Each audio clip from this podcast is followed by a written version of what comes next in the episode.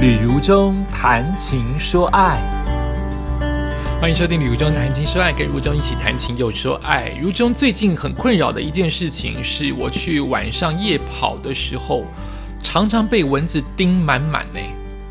我个人有觉得这两年小黑蚊有泛滥，我这样子讲会不会危言耸听？希望政府或者是乡民、里民、镇长。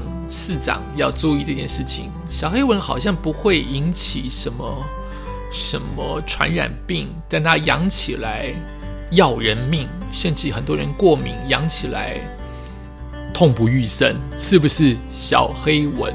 所以我就找到跟小黑蚊相关的文章，希望跟大家来分享一下。哎，真的小黑蚊，我觉得越来越多，哎，好容易在。以前都会觉得好像在啊草丛啊河边啊下雨过后，现在我觉得它连大白天大热天都很容易叮你耶，而且因为它太小了，叮于无形，它咬了就跑，你还来不及感觉到痒，它已经咬到了。当你感觉到痒的时候，它不知道飞到哪里去，它已经肿了一个包了。我还记得心里中有一个画面，就是我大学的时候爬一座山，跟大概五六位好朋友去。我们是冲出来的，因为小黑蚊整座山都是，不是那种蚊子哦，全部都是小黑蚊。我记得我冲出来的时候只被叮两颗，因为我当我感觉到不对劲的时候，我没有听到众人的反对说吕中没什么了，我就说我先跑，我就跑一路跑下山，用跑的，因为有洞跟有风，它跟不上。其中一个女的被咬了二三十个包，那种全身的肿胀跟那种痛苦。你也许不至于要到送医院，但你可以想象他未来的两天、一个礼拜，他都要不停不停的抓，以及会引发一些伤口。好，所以我今天想跟大家一起来分享小黑蚊的相关文章，也许我们可以自救或是自防，哦，让小黑蚊的困扰能够少一点。来自于长春月刊，他写着小黑蚊叮满。小黑蚊叮满身包，痒到哭，急诊医。哎呦！居然，居然，居然把手机放在旁边，他以为我在叫他帮我找文章。没有啦，没有啦，没有要叫你啦。他居然在旁边跟我帮我找到了文章，同一篇文章。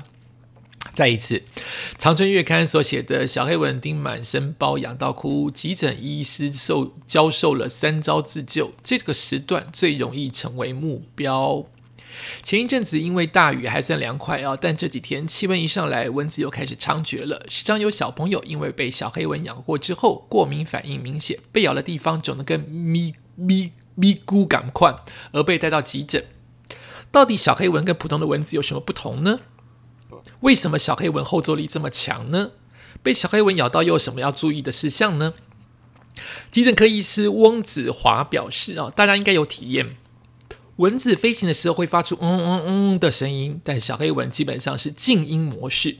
同时，蚊子体型比小黑蚊大上数倍，相较起来，小黑蚊体积小，口气它嘴巴是短的，更能吸血于无形。有趣的是，小黑蚊并不属于病媒昆虫，因此不会像蚊子一样可能会传染登革热，但绝对不要掉以轻心，因为被小黑蚊咬后红、热、肿、痛不可小觑。根据二零零五年一篇研究论文，针对三百七十二个被小黑蚊叮过的人进行研究，结果显示百分之四十八的人会有立即过敏的反应，也有百分之十一的人会在六到二十四小时发生延迟过敏，恢复期根据个人体质。有些人需要一个礼拜，有些人需要一个月，甚至还有少数人会有全身性过敏，像是发烧或是淋巴结肿大。比起被蚊子咬，小黑蚊带来的不适感哦多上很多。这个医生指出呢，小黑蚊喜欢潮湿，只要温度适中，特别是在雨多之后会大量繁衍哦。而小黑蚊出没的时间多半是在白天，特别是早上十点到下午三点是小黑蚊的吸血高峰。那我怎么都是在晚上被咬？所以，那么如何避免恼人的小黑蚊呢？医生表示，应该避免小黑蚊吸血高峰期出现在周边有潮湿地区的环境。哦，所以早上十点到下午三点不应该出现在潮湿的周边，好比河边，对不对？然后呢，并且尽少暴露于空气中皮肤的面积，因为小黑蚊的口气很短，就是它嘴巴很短，基本上只要有布料在，小黑蚊的口气就无法穿透哦。因此，有效减少皮肤跟空气的接触，会是防防范小黑蚊的好方法。所以，只要我们穿长袖长裤、长袜。如果脸也包起来的话，只露眼睛，小黑蚊是盯不到的。就算它跟在你旁边，它的嘴巴太短，无法吸到你的皮肤的血哦。在居家环境方面，只要清除青苔或是潮湿的环境，以及安装细木的纱窗纱门，因为小黑蚊体积过小，一般的纱门挡不住啊！我的天哪！若是居家环境附近有小黑蚊，建议要将纱窗、纱门换成细木的，就是要换成更细的、更窄的、窄窄的，让蚊子通不过的。如果真的不幸被盯上了，急诊的处理方式是这样子：一、适度的冰敷，冰敷有助于缓解发炎的反应、红肿、热痛，同时不要去抓，像我很能忍不抓。我看到很多女生一抓都是留下红豆冰，好留下一大堆血跟伤口，这样子还可以降低搔抓所引发的二次诱发发炎反应，所以我可以忍不抓，我大部分都是擦万金油让它很凉，不然就是用拍打的，我尽量不抓。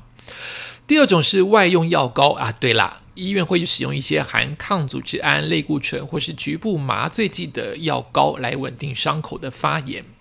第三，如果有严重的过敏反应的话，医师会选用肌肉注射或是静脉注射的抗组织胺或是类固醇。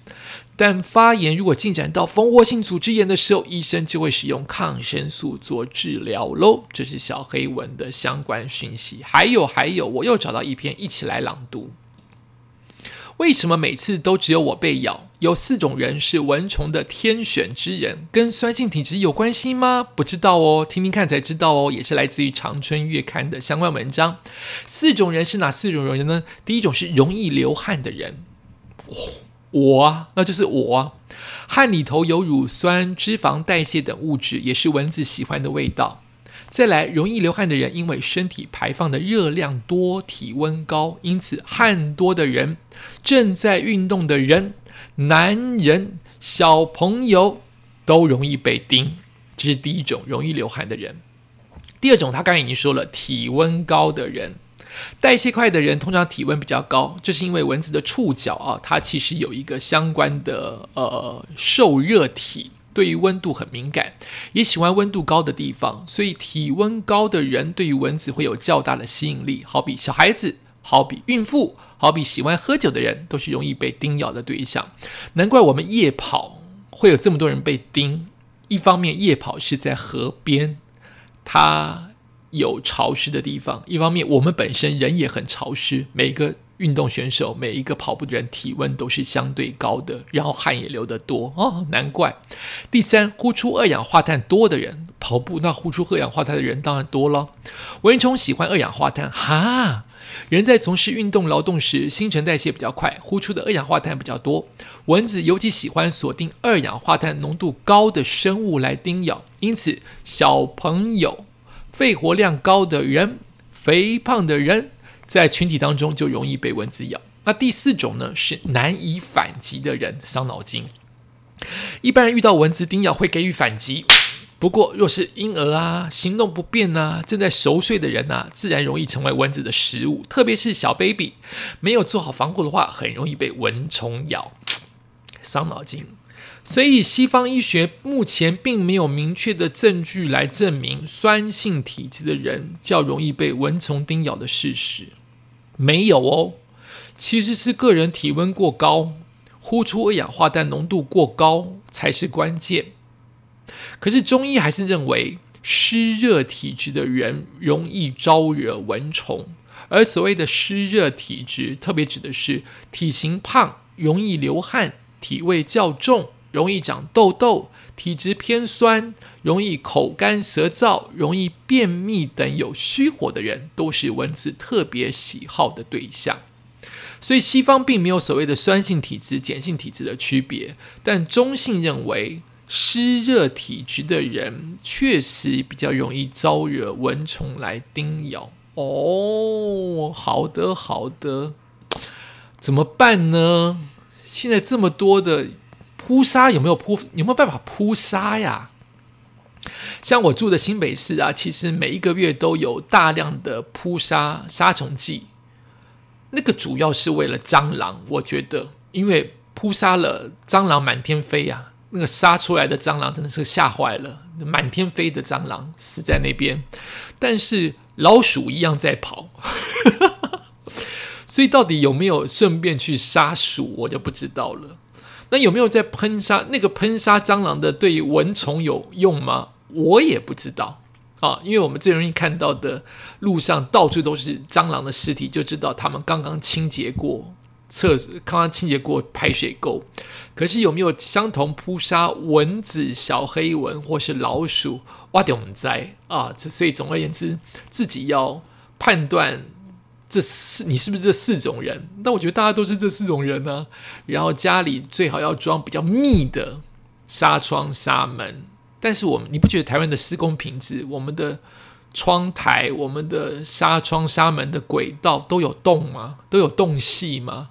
蟑螂、蚊虫很容易从洞隙爬进来呀！啊，这就让我讲到最近的一个人生的，不是人生，太就太严重了。最近一个小故事，像我以前呢，看到即使看到壁虎，我都会扑杀，因为就会鸡皮疙瘩起来嘛。但我知道这是不对的，但是因为视觉的恶心感，我就会扑杀。我最近在我们家看到一只超大壁虎，我放过它了。人真的会改变哈，因为我觉得如果我拿杀虫剂去喷杀它，它会头晕。我就是这个想法，它会头晕。我都头晕眩晕了，我干嘛让别人也眩晕？算了，就放过他吧。然后就说服自己，壁虎会吃蟑螂，壁虎会吃蚊虫，代表我们家现在有蟑螂跟蚊虫，它才会进来。听说如果我们家干干净净，没有蚊虫的话，壁虎因为没东西可吃，它就会往外移动去下一家了。所以代表我们家不够干净，壁虎在帮我忙，所以放过壁虎吧。它是益虫，它是有益的昆虫。但是我却不是这样想，我是因为想到不要让它头晕，因为我自己都晕成这样，我就能够理解晕的痛苦。我有病对不对？想到这么多，但我真的是这样才想通的。壁虎啊，壁虎啊，把我们家蟑螂吃光光吧！你赶快离开吧！也感谢你收听今天的《旅中谈情说爱》，我们下次再见哦。